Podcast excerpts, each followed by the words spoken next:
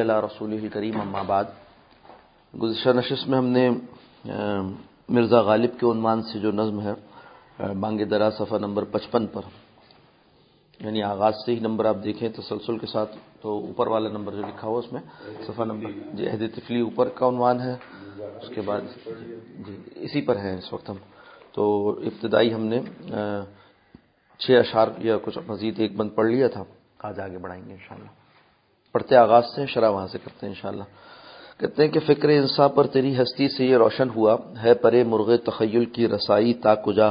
تھا سراپا روح تو بزم سخن پہ کر تیرا، زیب محفل بھی رہا، محفل سے پنہا بھی رہا۔ دید تیری آنکھ کو اس حسن کی منظور ہے، بن بن کے سوزے زندگی ہر شے میں تو ہر شے میں جو مستور ہے۔ محفل ہستی تیری بربت سے ہے سرمایہ دار۔ جس طرح ندی کے نغموں سے، سکوتے کو حسار تیرے فردو سے تخیل سے ہے قدرت کی بہار، تیری کشت فکر سے اگتے ہیں عالم سب زوار۔ یہاں تک ہم نے پڑھ لیا تھا۔ اس سے آگے ہم ہم پڑھتے ہیں۔ یہ اصل میں غالب کو خراج عقیدت پیش کر رہے ہیں علامہ محمد اقبال۔ اور ایک بڑا شاعر، صدی کا شاعر، ایک صدی کے شاعر کو اپنے سے پہلے والی صدی کے شاعر کو خراج عقیدت پیش کر رہا ہے۔ زندگی مزمر ہے، تیری شوخی تحریر میں تاب گویائی ہے جنبش سے لب تصویر میں۔ تاب گویائی سے جنبش ہے، لب تصویر میں۔ تاب گویائی سے جنبش ہے، لب تصویر میں۔ یہ میں دیوان غالب کا پہلا شعر ہے، جس میں غالب کہتے ہیں کہ نقش فریادی ہے کس کا شوخی تحریر، نقش فریادی ہے کس کی شوخی تحریر کا۔ کاغذ ہے پہ رہن یا کاغذی ہے پہ رہن ہر پے کرے تصویر کا۔ اس شعر پر ایک طرح سے کہیے کہ تزمین کی ہے اور کہتے ہیں کہ زندگی مزمر ہے یعنی چھپی ہوئی زندگی مزمر ہے تیری شوخی تحریر سے۔ پہلے تو غالب کے شعر کو دیکھ لیجیے۔ غالب کیا کہتے ہیں کہ نقش فریادی ہے کس کی؟ شوخی تحریر کا۔ یعنی خیال کیا باندھا کہ جو اشعار کے الفاظ ہیں وہ ایک صورت بن گئے ہیں۔ یعنی پہلے بھی بات عرض کی تھی کہ بڑے شعر کا خاصہ یہ ہے کہ وہ صرف الفاظ اور پھر معنی نہ رہیں، بلکہ اس کی ایک جہت جو ہے وہ تصویری بھی ہو۔ اور اس کا سننے والا سنتے ہی ایک تصویر امیجنیشن میں، اپنے خیال میں، تخیل میں ایک تصویر بھی بنا لے۔ تو کہتے ہیں، نقش فریادی ہے کس کی شوخی تحریر کا؟ کاغذی ہے پیرہن، ہر پے کرے تصویر کا۔ تو جس طرح سے کاغذ پر تصویر بھی نقش ہو جاتی ہے اور دیکھنے والا اس تصویر کو بھی دیکھتا ہے اور مگر وہ تصویر رنگوں سے بنتی ہے، مگر وہ تصویر نقوش سے بنتی ہے حروف سے نہیں بنتی۔ مگر یہ کلام، یہ کمال ہے ایک شاعر کی قادر الکلامی کا کہ وہ الفاظ کے حروف سے حروف اور الفاظ سے کاغذ پر تصویر بنا دے۔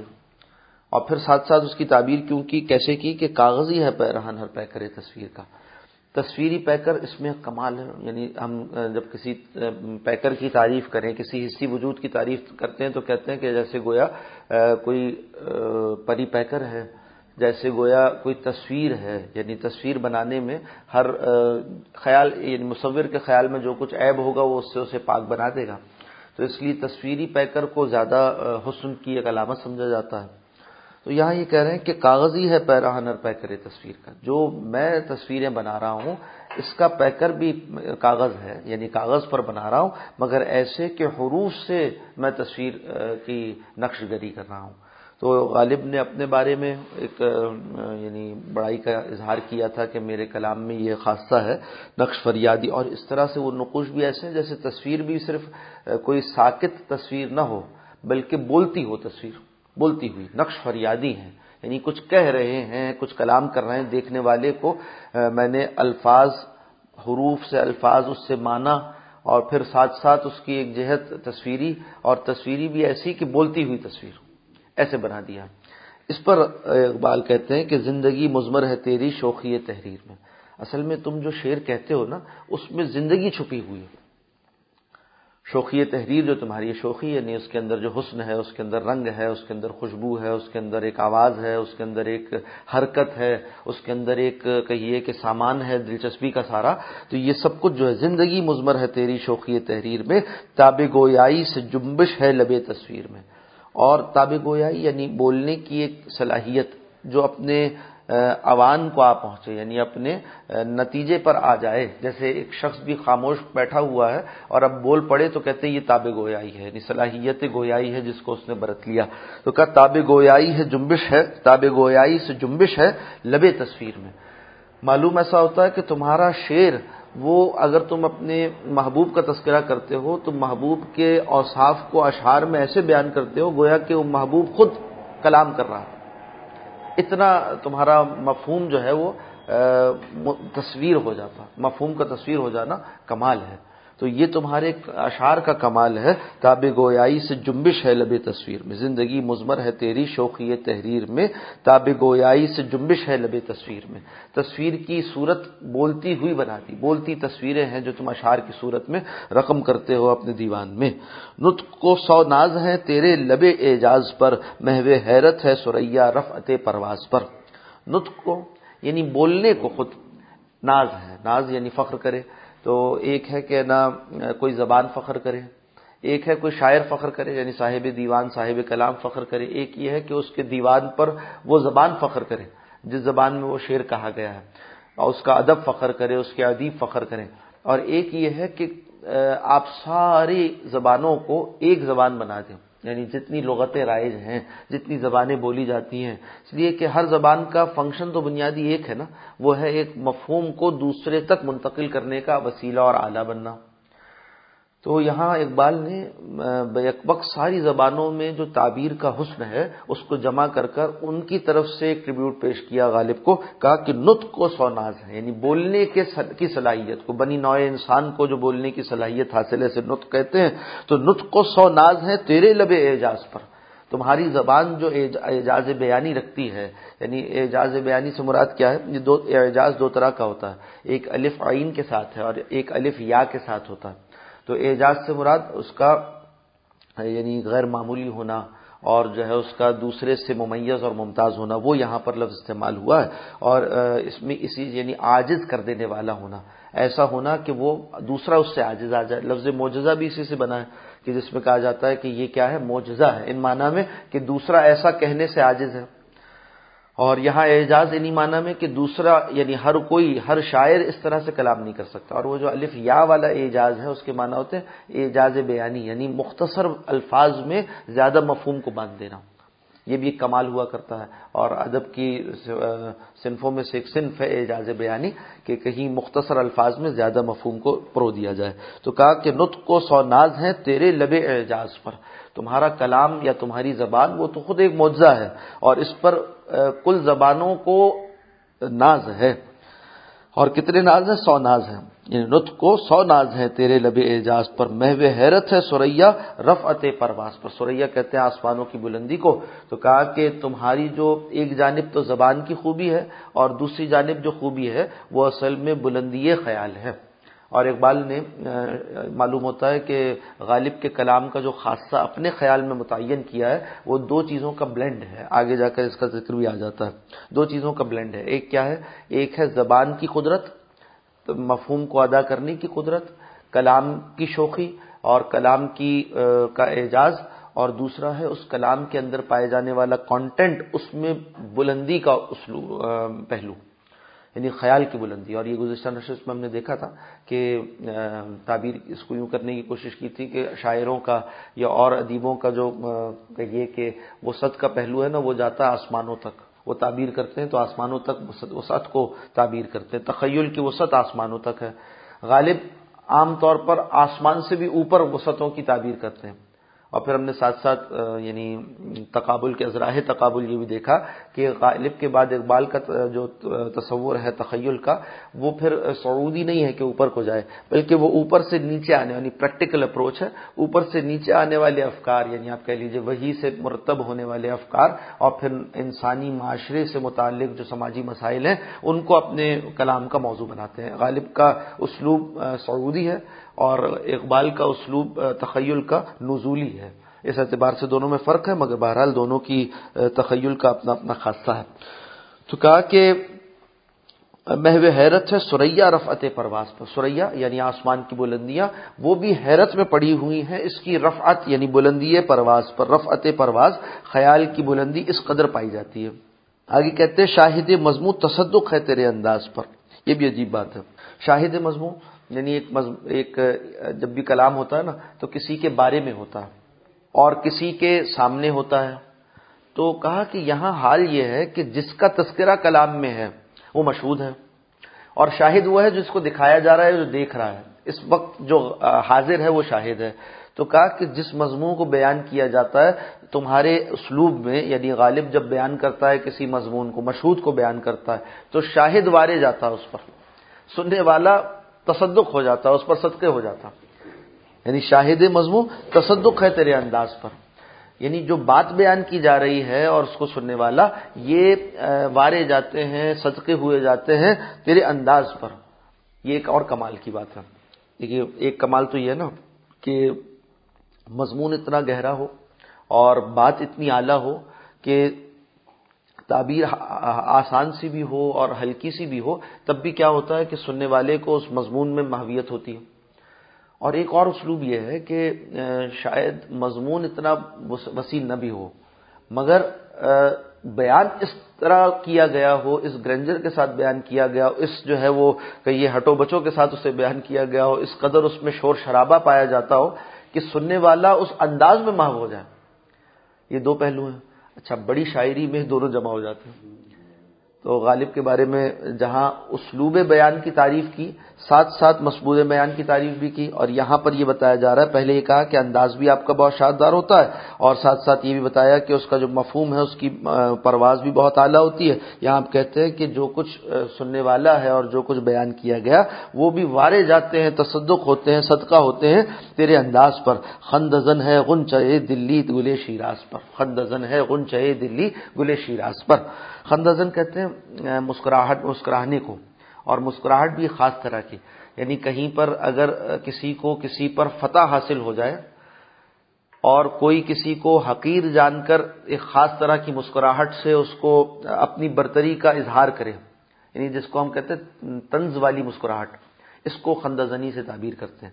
اور مانا بھی ہے، یہاں ان معنی میں استعمال ہوا۔ خندزن ہے غنچے دلی۔ دلی کا پھول خندزن ہے یعنی مسکرا رہا ہے، کس پر؟ گلے شیراز پر۔ شیراز ایران کا علاقہ ہے اور وہاں کے پھول پر۔ اب اس کی دو تعبیرات ہیں۔ ایک یہ ہے کہ، دلی جو ہے نا، وہ جائے پیدائش یا کہیے کہ پروان چڑھنے کی جگہ ہے زبان اردو کی۔ اور شیراز جو ہے، وہ ایک طرح سے، نمائندہ مقام ہے زبان فارسی کا۔ تو اس طرح سے ان دونوں کے مابین تقابل کروا دیا اور کہا کہ دیکھو غالب نے آ کر اردو میں کلام کرنے کے اردو میں شعر کہنے کے نتیجے میں اردو کو یہ فوقیت عطا کر دی کہ آج اردو وہ تنزن مسکرا رہی ہے فارسی پر کہ دیکھو تم میری ماں ہو مگر میں تم سے آگے نکل گئی، بیٹی ماں سے آگے نکل گئی۔ اور دوسرے مانا پھر گنچائی دلی سے خود غالب مراد ہیں اور گل شیراز سے حافظ شیرازی مراد ہیں۔ تو کہا کہ دونوں دونوں اپنے اپنے زبانوں کے نمائندہ شاعر ہیں، پڑھے شاعر ہیں نا۔ تو کہا کہ غالب کی وجہ سے اردو کو یہ اعزاز حاصل ہو گیا کہ آج خندزن ہے گنچے دلی یعنی غالب گل شیراز پر یعنی کلام حافظ شیراز پر۔ حافظ شیراز کوئی چھوٹا آدمی نہیں، بہت بڑا آدمی ہے۔ اور آپ کا یہ کہ اردو بھی اس کی احسان مند ہے کہ بہت سی تعبیرات حافظ و بے دل کی اردو میں رائج ہوئی فارسی سے آ کر۔ اور اسی طرح سے چاہے وہ غالب ہو، چاہے وہ اقبال ہو، کوئی بھی شاعر ہو مستغنی نہیں۔ یعنی یہ وہ لوگ ہیں جنہوں نے ان زبانوں کو، مشرق کی ان زبانوں کو تعبیر کے اسالیب سکھائے ہیں۔ کوئی کسی شخص کا احسان یعنی کرنے والا ہوتا نا، محسن ہوتا ہے کسی شخص کا، اور آپ سوچیں زبان پوری تہذیب کی ہوتی ہے، اور اس زبان کا کوئی محسن ہو تو کتنا بڑا محسن ہے۔ اچھا اور جو یہ ہماری بہت سی زبانیں، مشرقی زبانیں، ان کی ماں ہے فارسی، اور اس اعتبار سے جو فارسی کا محسن ہے اس کو کہا جا رہا ہے۔ تو کتنا بڑا اعزاز دیا اردو کو یا غالب کو کہ خندزن ہے، مسکرا رہا ہے ان دلی گل شیراز پر۔ یعنی فارسی پر اردو یا غالب حافظ پر اب اظہار تفاخر کر رہا ہے۔ آہ، تو اجڑی ہوئی دلی میں آرامیدہ ہے۔ گلشن ویمر میں تیرا ہم نوا خابیدہ ہے۔ اب دو چیزوں سے تقابل کیا، ایک طرف فارسی سے تقابل کیا، دوسری طرف اقبال کو جس سے واسطہ تھا وہ جرمن شاعری بھی تھی نا۔ اور جرمن ادب سے بھی وہ کافی کچھ کہیے کہ تعلق رکھتے تھے۔ تو گوئٹے کا کے بارے میں کلام اقبال کے یہاں جگہ جگہ ملتا ہے۔ یہ جو ویمر ہے نا، یہ اصل میں جگہ ہے جو کہ جرمنی میں ہے۔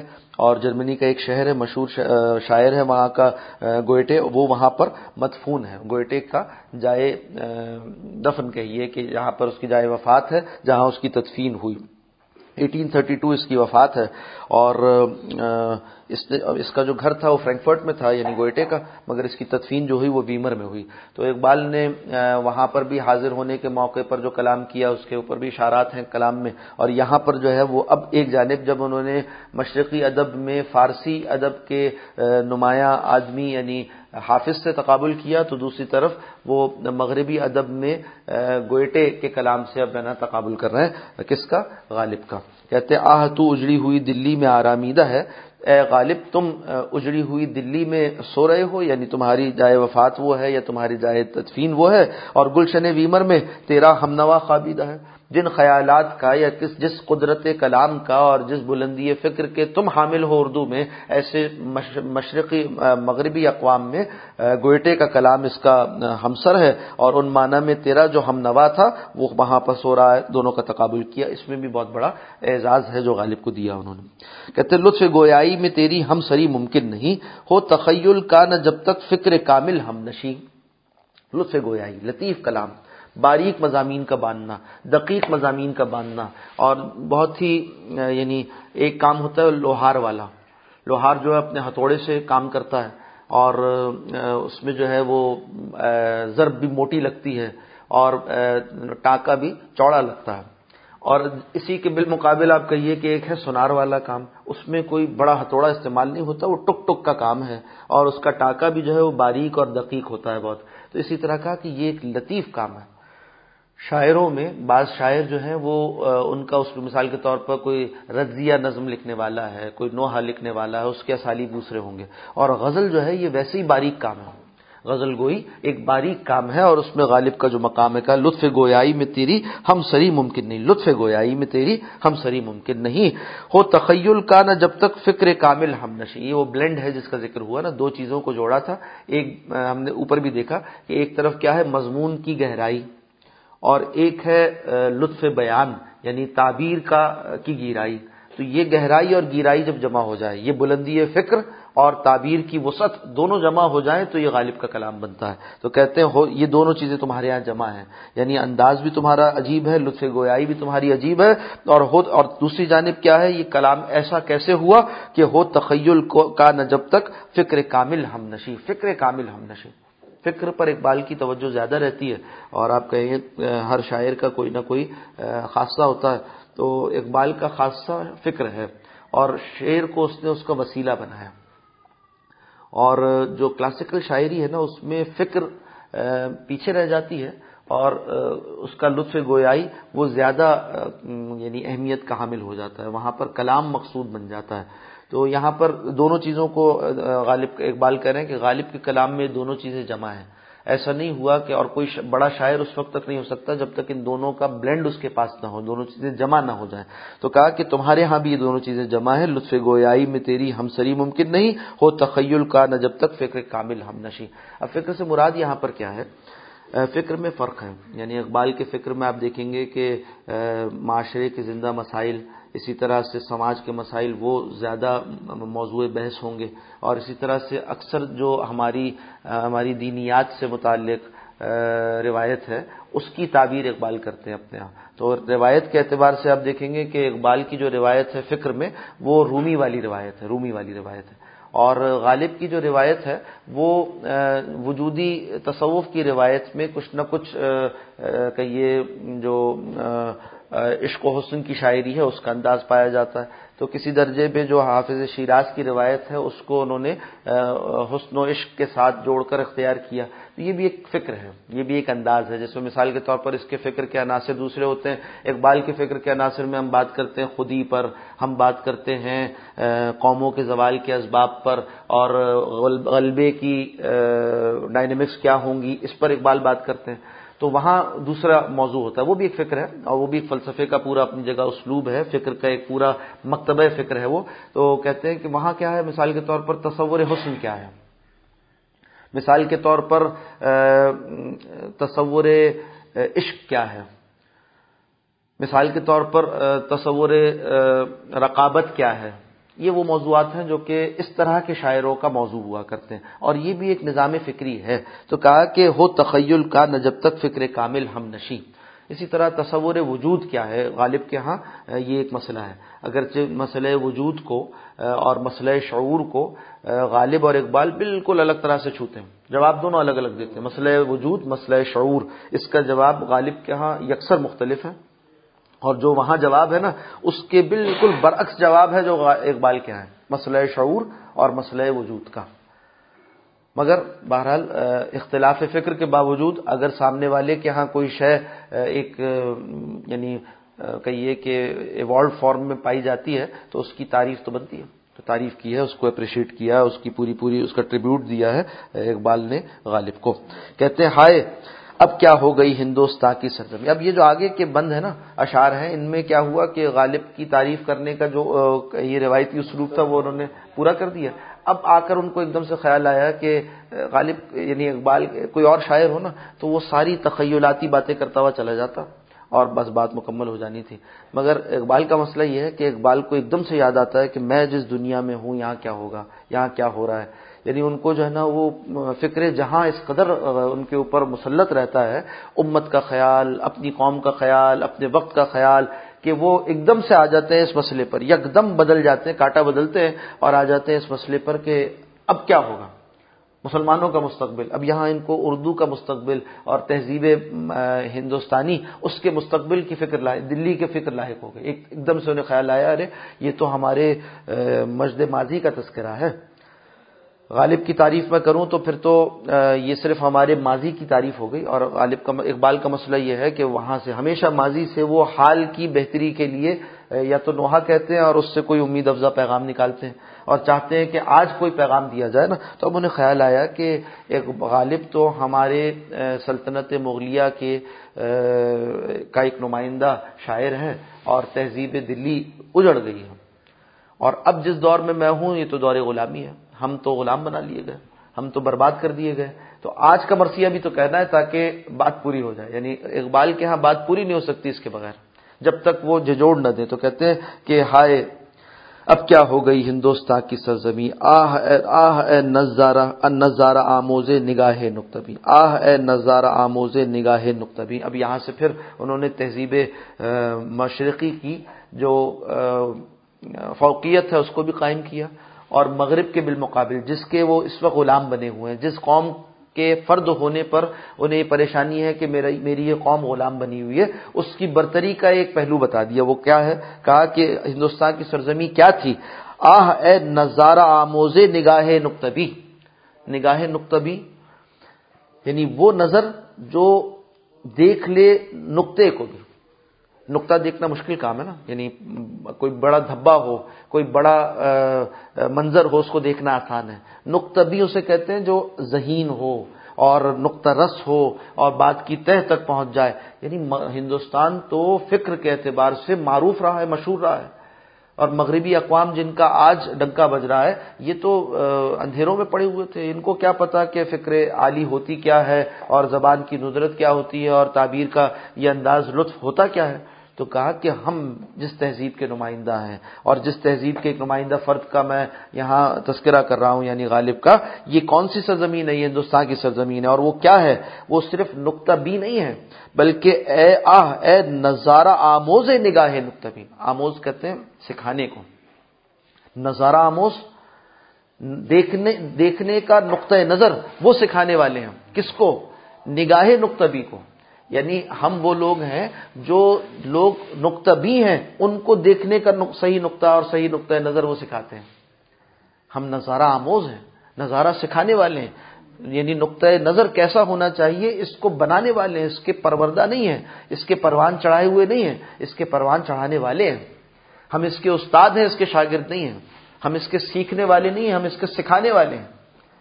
بڑی بات ہے، چھوٹا سا مصرا ہے، مگر آپ دیکھیں کیا فخر ہے اسے اپنے تہذیب پر، اسے اپنے دین پر، اسے اپنے ایمان پر، اسے اپنے، اپنی زبان پر، اپنے اس علاقے پر جہاں وہ ہو کر پایا گیا کہ ہائے ہائے، اب کیا ہو گئی، ہندوستان کی سرزمی آہ، اے نظار آموز نگاہ نقتبی دیکھنے کا ڈھنگ سکھاتے تھے تم۔ تم دیکھنے کا اسلوب بتلاتے تھے، تم سکھانے والے تھے، کیا ہو گیا تمہیں؟ یہ ہے مرثیہ۔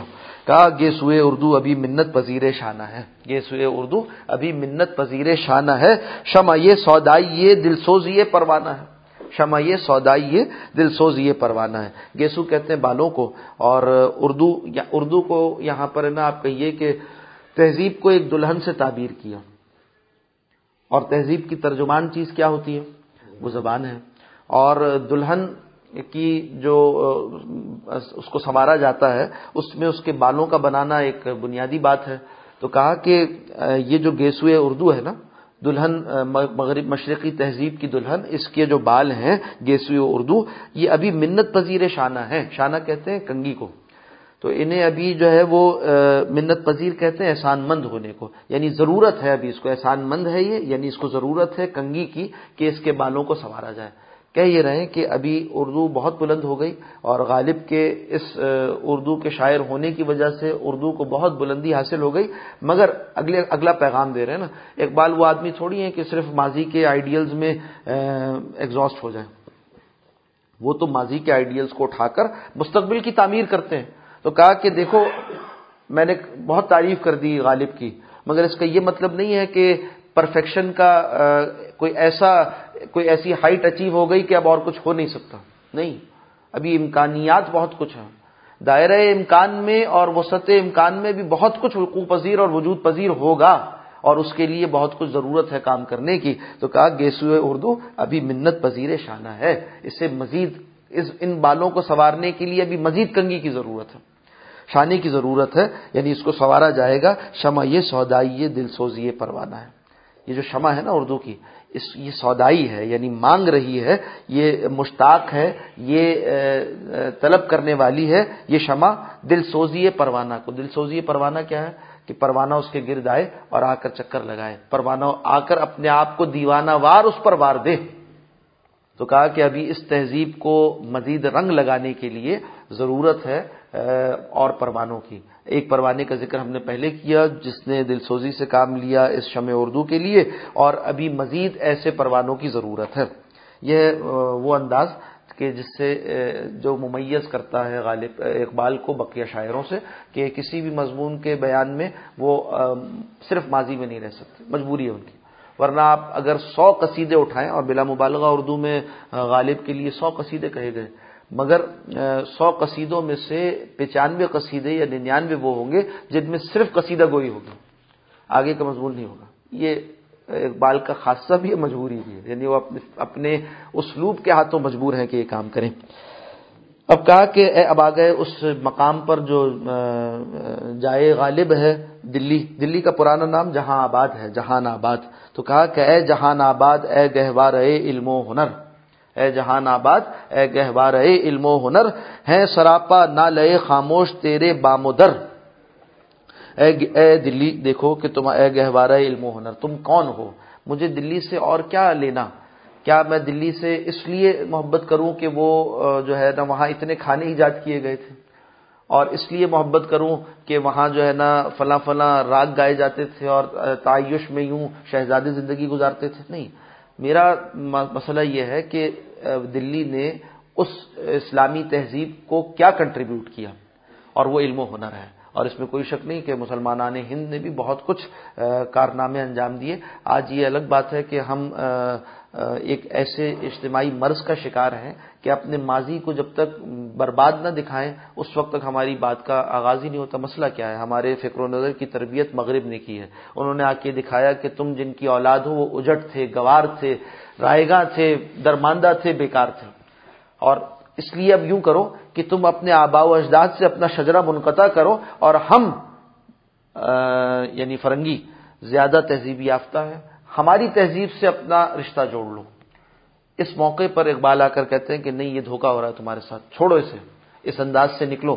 اور یہ جانو کہ تمہارے آبا و اجداد کا بھی ایک بڑا کارنامہ ہے۔ چاہے، اور اس اپنے آبا و اجداد کو صرف ہندوستان میں ہی مقید نہ کرو، بلکہ تم امت کی سطح پر اور ملت کی سطح پر زندگی گزارو۔ تو یہاں پر جو مقامی کارنامے تھے، ان کا ذکر کیا اور پورا دیوان بھرا ہوا ملی کارناموں سے۔ تو کہا کہ اے جہاں آباد ہے گہوار علم و ہنر، یہ ہے کمال۔ طرح طرح کے ہنر ایجاد کیے اور طرح اور وہ فن تعمیر میں بھی ظاہر ہوئے اور دیگر میدانوں میں بھی وہ باعث ایجاد بنے اور علم کے بہت سے فلسفے کے لیے اور اسی طرح سے کلام کے لیے، زبان کی وسعتوں میں بہت کچھ کنٹریبیوٹ کیا۔ ہے سراپا، نہ لیے خاموش، تیرے بامدر۔ آج کیا ہو گیا؟ کہ سراپا جو کچھ ہے وہ نالے خاموش بنا ہوا ایک نالا ہوتا ہے جو زبان سے کہتا ہے، زبان سے فریاد کرتا ہے۔ اور ایک ہے کہ کل سراپا ہی نالا بن جائے یعنی وہ شکوا بن جائے۔ تمہارے بام و در اے دلی، وہ سراپا شکوا بنے ہوئے ہیں آج کہ تمہارا ماضی اچھا تھا، حال کیوں ایسا ہوا؟ ذرے ذرے میں تیرے خوابیدہ ہیں شمس و قمر۔ اور جو ماضی کے شمس و قمر تھے یعنی تمہارے پرکھ، تمہارے آبا و اجداد، وہ جو صنادید تھے، بڑے بڑے جو فن کے ماہر افراد تھے، وہ شمس و قمر تھے، کسی زمانے میں فن کے اور ادب کے اور علم و ہنر کے، وہ آج زمین میں سو رہے ہیں یعنی قبروں میں آرام کر رہے ہیں۔ یوں تو پوشیدہ ہیں تیری خاک میں لاکھوں گوہر، بہت سے بڑے بڑے جو ہے وہ لاکھوں گوہر جو ہیں وہ تمہاری خاک میں سو رہے ہیں یعنی ان کی آج یہاں قبریں بنی ہوئی ہیں۔ دفن تجھ میں کوئی فخر روزگار ایسا بھی ہے؟ یعنی غالب جیسا بھی کوئی ہے، فخر روزگار روزگار کہتے زمانے کو، تو ایسا آدمی جس پر زمانہ فخر کرے، ایسا بھی کوئی ہے؟ یعنی دوسرا غالب جیسا تجھ میں پنہا کوئی موتی آبدار ایسا بھی ہے۔ یہ آخری شعر میں واپس عود ہوا اسی مضمون پر جو غالب کا عنوان قائم کیا تھا، مرزا غالب۔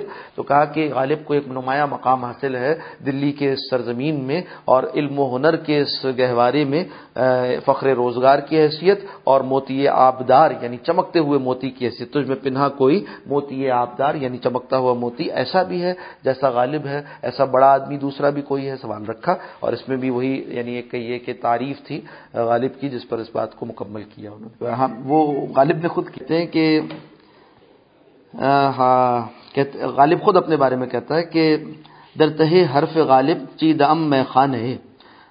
تاز دیوانم کے سرمست سخن خواہد خواہد، شدن۔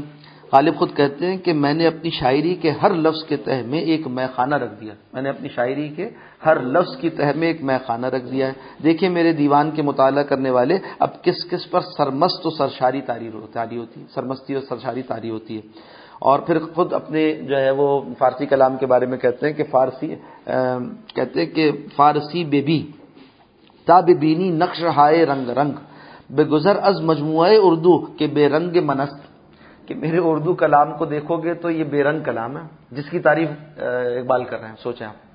اس کو خود غالب یہ کہہ رہے ہیں کہ اگر تمہیں رنگ رنگ کلام دیکھنا ہے نقشہ رنگ رنگ دیکھنا ہے، تو میرا فارسی کلام دیکھو۔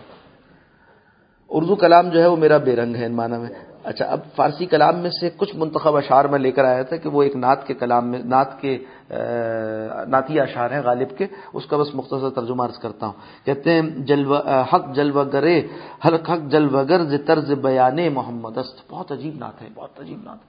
یعنی غالب جیسا آدمی، اور میں نے بڑے بڑے بزرگوں کو دیکھا اس نعت پہ روتے ہوئے، تڑپتے ہوئے تڑپتے ہوئے۔ حق جل وگر طرز بیان محمد است۔ آرے کلام حق زبان محمد است۔ حق اللہ سبحانہ و تعالیٰ کی صفات جلوگر ہوتی ہیں طرز بیان محمد میں۔ محمد صلی اللہ علیہ وسلم کی زبان سے جب کلام باری تعالیٰ جاری ہوتا ہے نا یعنی کلام اللہ، قرآن حکیم، تو آرے کلام حق زبان محمد است۔ تو ظاہر ہوتا ہے کلام حق یعنی اللہ کا کلام محمد کی زبان سے۔ آئین دار پر تو مہرست ماہتاب، شان حق آشکار شان محمد است۔ اے محمد صلی اللہ علیہ وسلم، آپ تو آئینہ دار ہیں، پرتوئے مہر کے یعنی اللہ سبحانہ و تعالیٰ کی محبت کا عکس جو ہے وہ آپ کے ذریعے سے ظاہر ہوتا ہے اور شان حق محمد کی شان سے ظاہر ہوتی ہے۔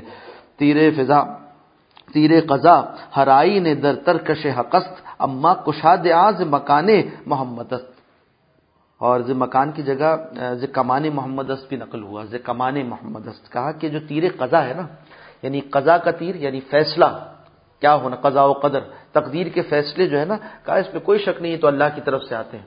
مگر یہ جو تیر ہے اللہ کی تقدیر کے فیصلے کا، یہ کمان محمد سے جاری ہوتا ہے۔ یہ تیر اللہ کے فیصلے کا کمان محمد سے جاری۔ اور یہ ایک حدیث میں آیا، آپ صلی اللہ علیہ وسلم فرمایا کہ اللہ اللہ یوتی وان القاسم۔ اللہ دینے والا ہے اور میں تقسیم کرنے والا ہوں۔ اللہ دینے والا ہے اور میں تقسیم کرنے والا ہوں۔ تو کہا کہ اما کشاد آ کمان محمد است۔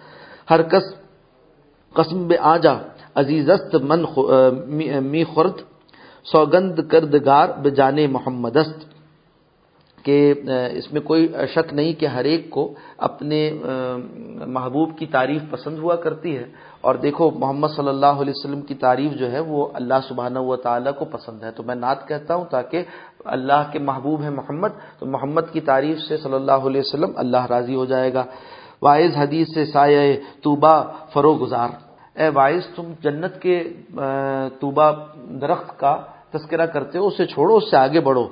کاجا سخن سے سرو ہے، روان محمد است۔ اور ایسا کرو کہ اس طوبہ کے تذکرے کے بغیر بجائے محمد صلی اللہ علیہ وسلم کے بلندی کا تذکرہ کرو۔ طوبہ جنت کا ایک درخت ہے جس کے بارے میں حدیث میں آیا کہ ایک سوار اس کے نیچے اس کے سائے کے نیچے اپنی سواری دوڑاتا رہے گا تو سینکڑوں سال گزر جائیں گے، مگر وہ درخت کا سایہ ختم نہیں ہوگا۔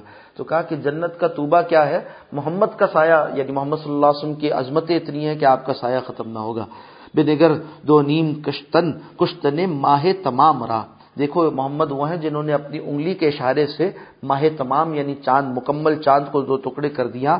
آنیز نام ور نشان محمد یہ جو چاند ہے نا، یہ بھی میرے محمد صلی اللہ علیہ وسلم کی یادگار ہے اور کچھ نہیں۔ یہ چاند جو ہے، یہ بھی میرے محمد صلی اللہ علیہ وسلم کی یاد۔ ہے اور آخری شعر تو بہت بڑا ہے۔ اور کہتے ہیں کہ غالب نے اس شعر سے کل ناتیہ کلام کا فل اسٹاپ لگا دیا یعنی بوتل ہے نا کوئی اس کا ڈھکنا ہے، وہ بنا دیا۔ کیا کہا؟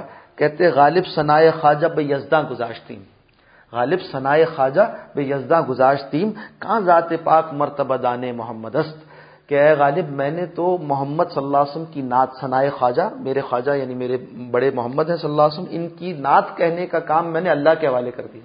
غالب ثنائے خواجہ بے یزداں گزاشتیم میں نے محمد کے نعت کہنے یعنی تعریف کرنے کا کام محمد کے خدا کو دے دیا۔ کیوں؟ کہاں ذات پاک مرتبہ دان محمد محمد اس لیے کہ صرف وہ ایک ذات ہے جو محمد کے مرتبے کو مکمل طور پر جانتی ہے۔ تو وہی تعریف کرے تو مکمل تعریف ہے، کوئی اور شاعر تعریف کرے تو وہ ہے تو اس کا تخیل خیال ہے بس۔ غالب ثناء خواجہ بزا گزاشت تھی کہاں ذات پاک مرتبہ دان محمد تو یہاں روک لیتے ہیں، یہ مکمل ہو گیا۔